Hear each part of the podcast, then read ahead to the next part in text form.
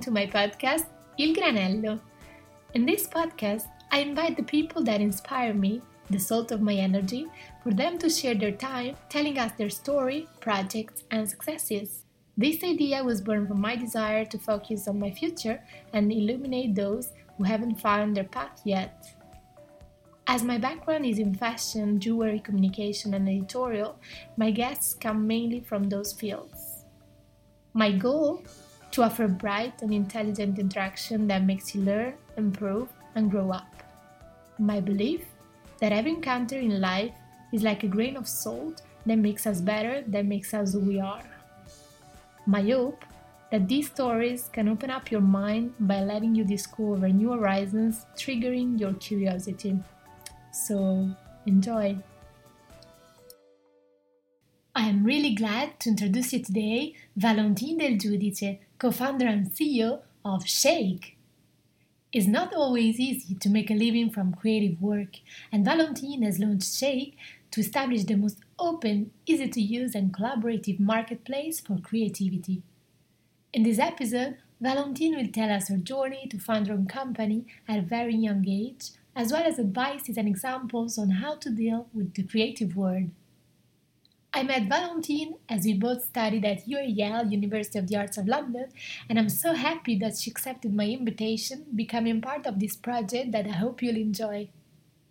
If you like the episode, please share it with your beloved and friends, follow the Instagram page Il Granello Podcast, subscribe to the channels Spotify, SoundCloud, and Apple Podcast, and I wish you good listening.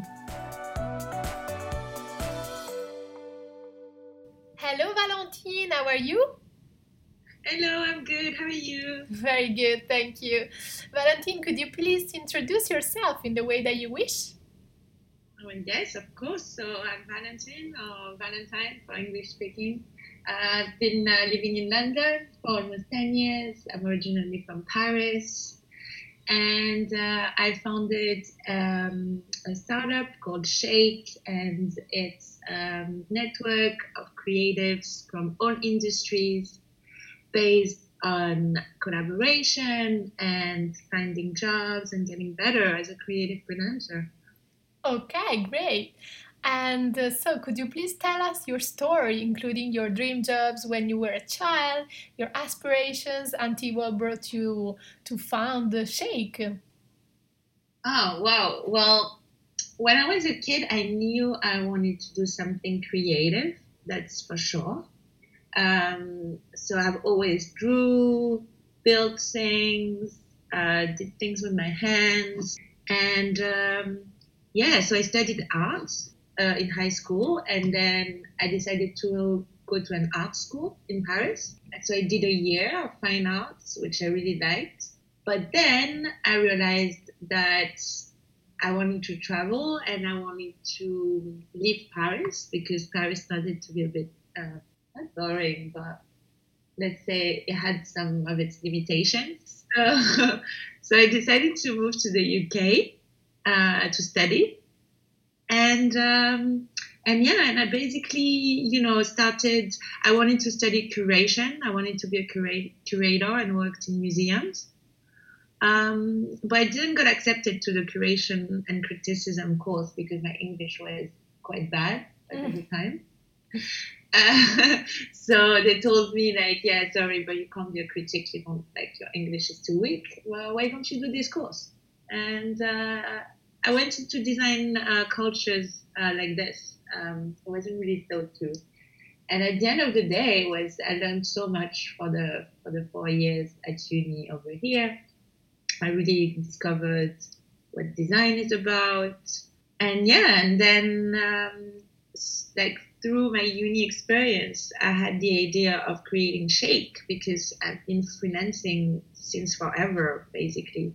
Um, throughout my fine art studies, I was illustrating books. And then throughout my studies, my design studies, I was just doing web design, graphic design. I've always been freelancing on the side. So SSSHAKE idea was really came naturally through my experiences while studying. And um, and yeah, and when I graduated, uh, I kept on. I tried to. I decided to give it a go. I still had a job, but I launched SSSHAKE like working at night, and um, now I'm full time on it after a few years. Cool. And so you're saying that you were freelancing a lot. What kind of um, issues or problems did you find while uh, you were a freelancer? So I think like one of the biggest problem is not being paid on time or not being paid at all.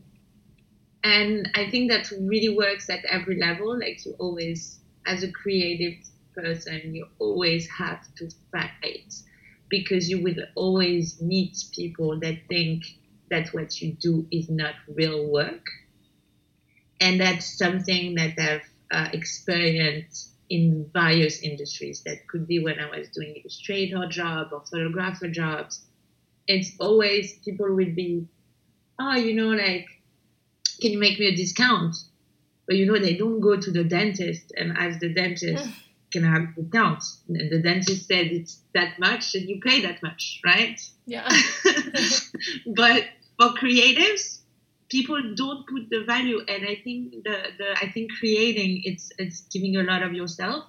It's uh, being you need to be involved. You you can't fake it and in that sense, I think it's not normal that everyone tries to bargain because it's just a matter of educating people and make people understand that one, it's real work, and two, it's super important that like you need everything around you is design. You need creativity in all areas. Um, but yeah, I guess we try to you know change that somehow. And uh, um, always in terms of freelancing, how were you finding your clients? Were you pitching to companies or were you just applying to jobs? No, it's basically because I started very early. It was only like word of mouth. Like I started doing illustration because um, the the the um, a friend of mine her mom she was a writer and she was looking for an illustrator like a friend of her mom or something like that and she was looking for an illustrator, and I got recommended, and so I did uh, a first uh, book. Um, I think I, the first one I did for free, and then the publishing house called me again. So I had several ones afterwards.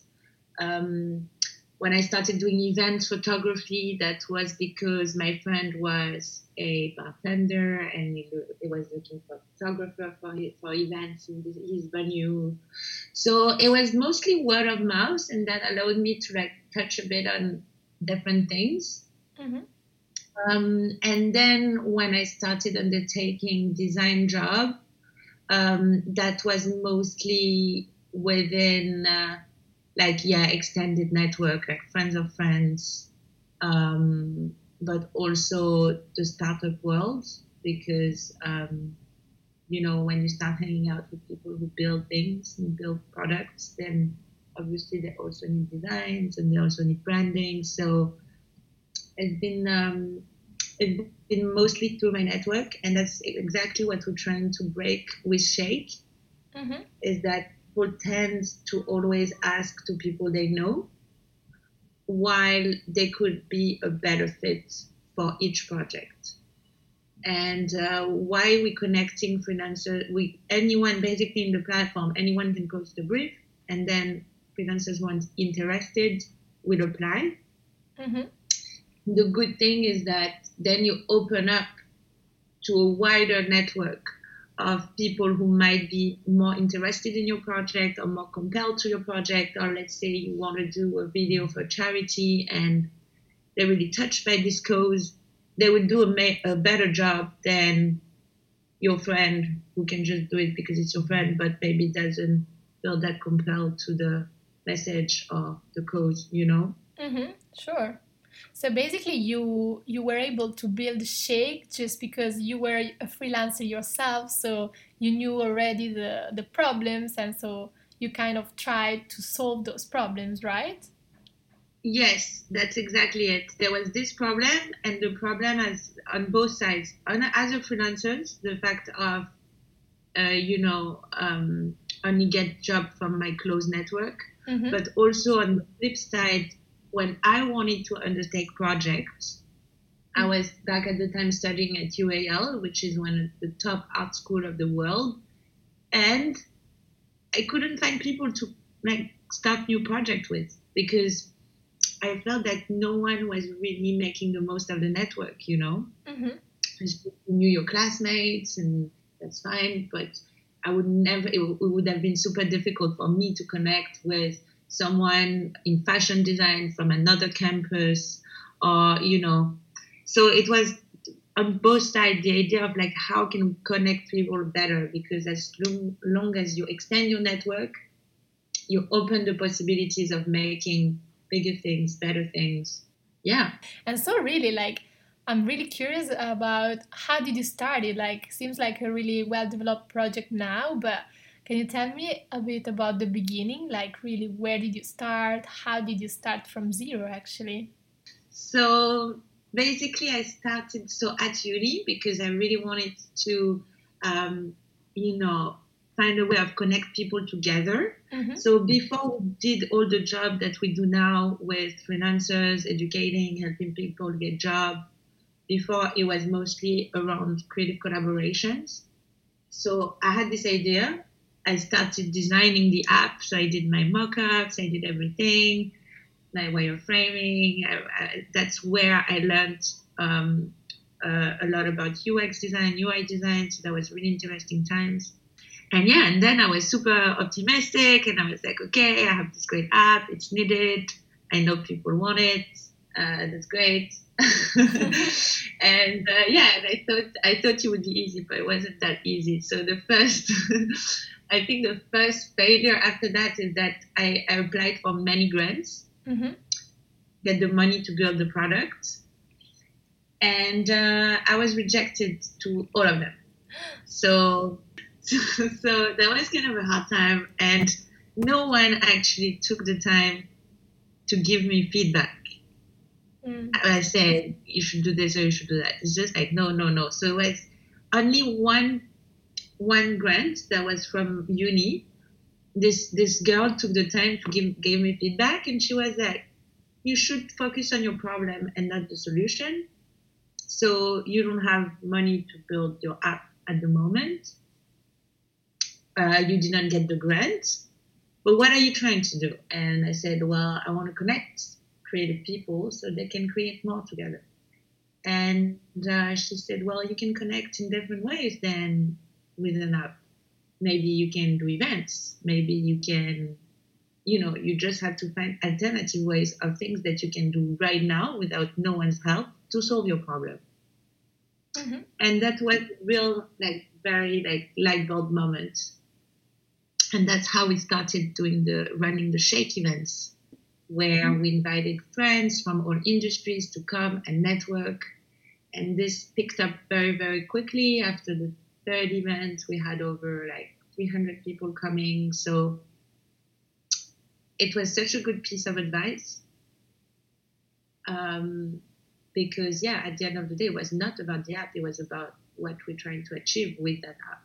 Um, so yeah, that was the first kind of um, hard time. But basically, then we kept going the network through the events, and that was actually a beautiful idea because we built our core community like this.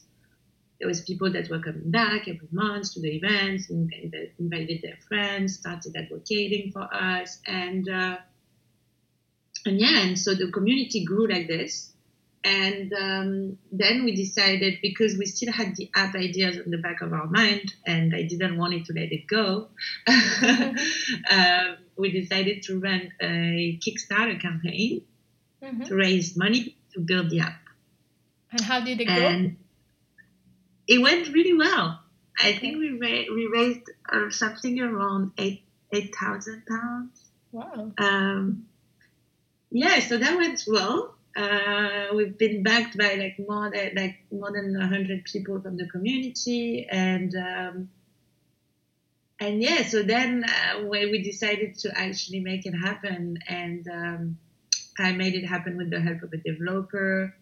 We launched the app. Um, and that was the very early days. Like now, if I look back, I would have done things way differently. But uh,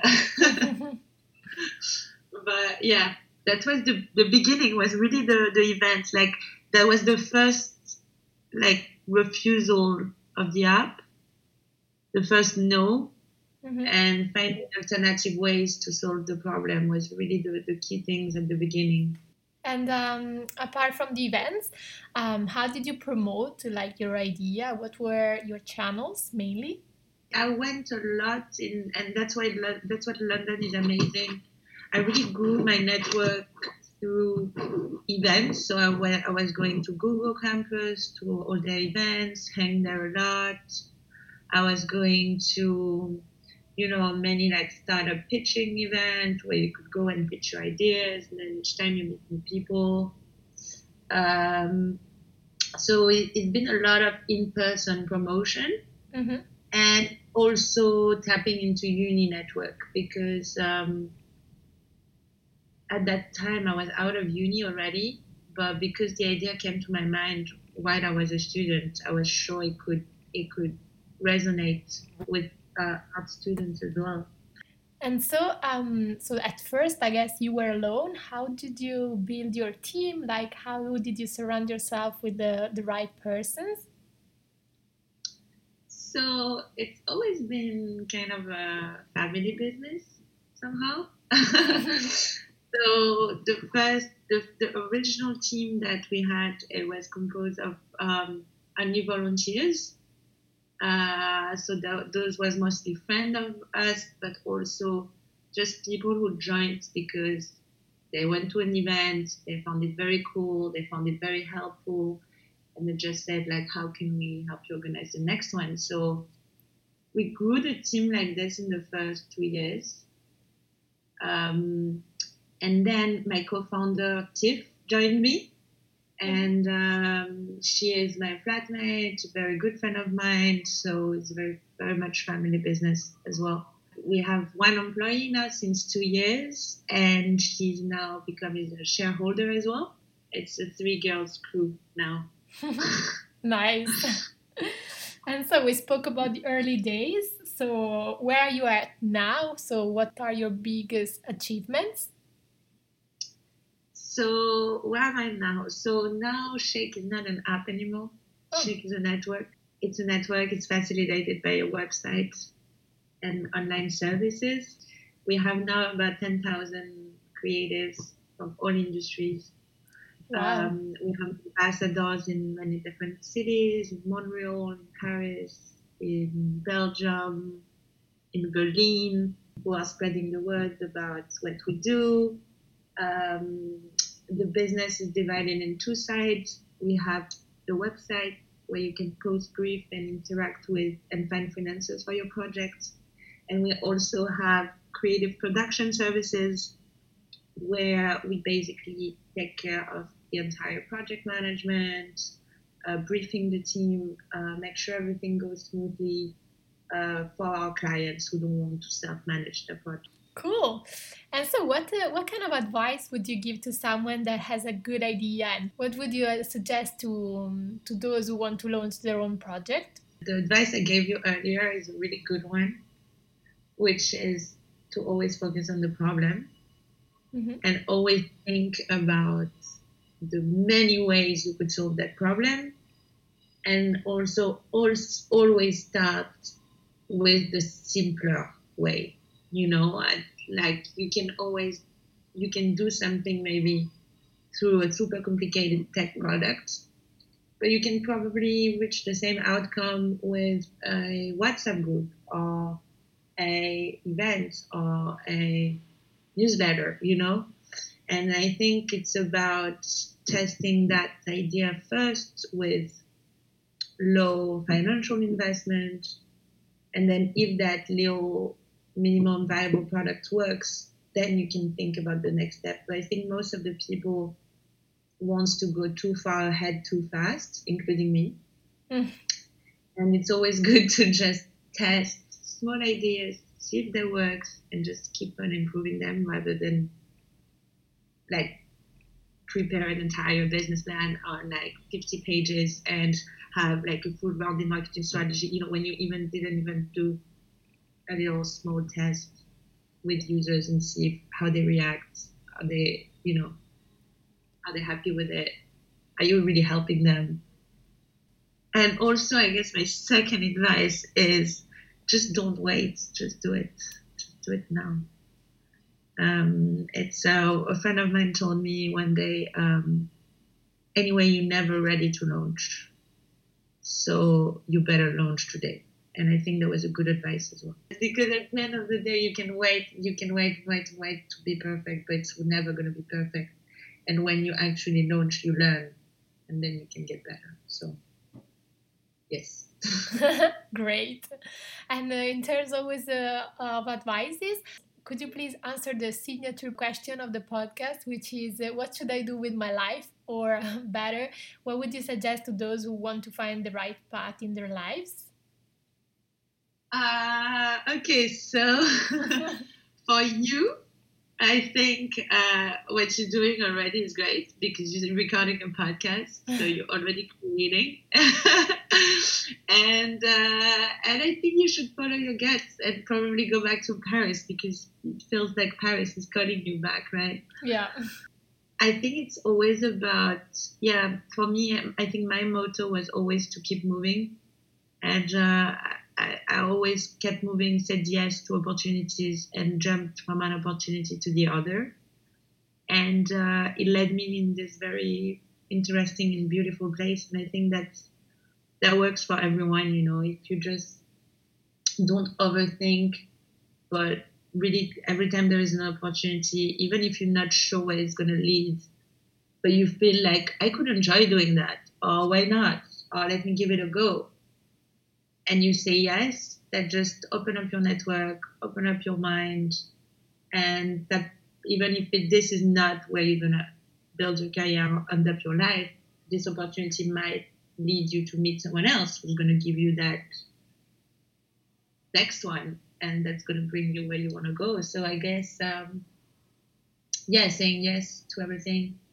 Well, not to everything, but to what feels right. and and in that sense, it's to keep moving as well. I I felt that I grew so much every time I changed city, as well. Mm. So that's uh, another good uh, good thing to do. Okay. Okay, cool. I agree. Thank you so much. And in terms of inspiration, talking about podcasts, um, which podcasts are you listening to at the moment? Um, so I'm, I'm, I'm usually not a big fan of podcasts because I can't really find the time to listen to them. But I've been listening to them while running lately, Mhm. and I really like Invisibilia from N- NPR. Okay. And uh, I've been enjoying as well. You must remember this, which is about women in history, uh, history of minorities, um, good things to remember, basically. Okay. Really good advices. Thank you so much. And Valentine, now we're gonna go with the Granello questions, which are basically really uh, small questions. Uh, okay. cool. Uh, a place to chill, Ah, the beach. a brand, I'm gonna go for Nike for just do it. and your favorite object, Lately, uh, our new piano. a website, I would go for. Can I go for a SSSHAKE? of course, uh, a perfume, Um, a perfume, Chloe, which I've been wearing for like ten years. uh, a cocktail, A cocktail, gin and tonic. the best. Is that even a cocktail? I think it's yeah, yeah, definitely. uh, and a bar, Um, I'm gonna say the Lion and Lamb, which is uh, the place that I miss the most. uh, a magazine, The arts newspaper. a trip, Let's say Hong Kong because I think it's the first place I'm gonna go after this. and uh, a song. A good Bob Marley, Them Belly Full. Perfect. I love the, the answers. they were great. And thank you so much also for all the rest. That was super inspiring, really, because you're actually you're kind of young, but you know already your stuff and you managed to build your own business and projects. So um, that's really, really admiring. Ah, uh, thank you. and thank to all of you for listening at my conversation with Valentine, which I hope you enjoyed. I've always found her pretty admiring for having the strength to deeply believe in her project and move it forward, so I think we should look at her as an example. As for me, I invite you to stay in touch with Il Granello for new compelling stories. Ciao!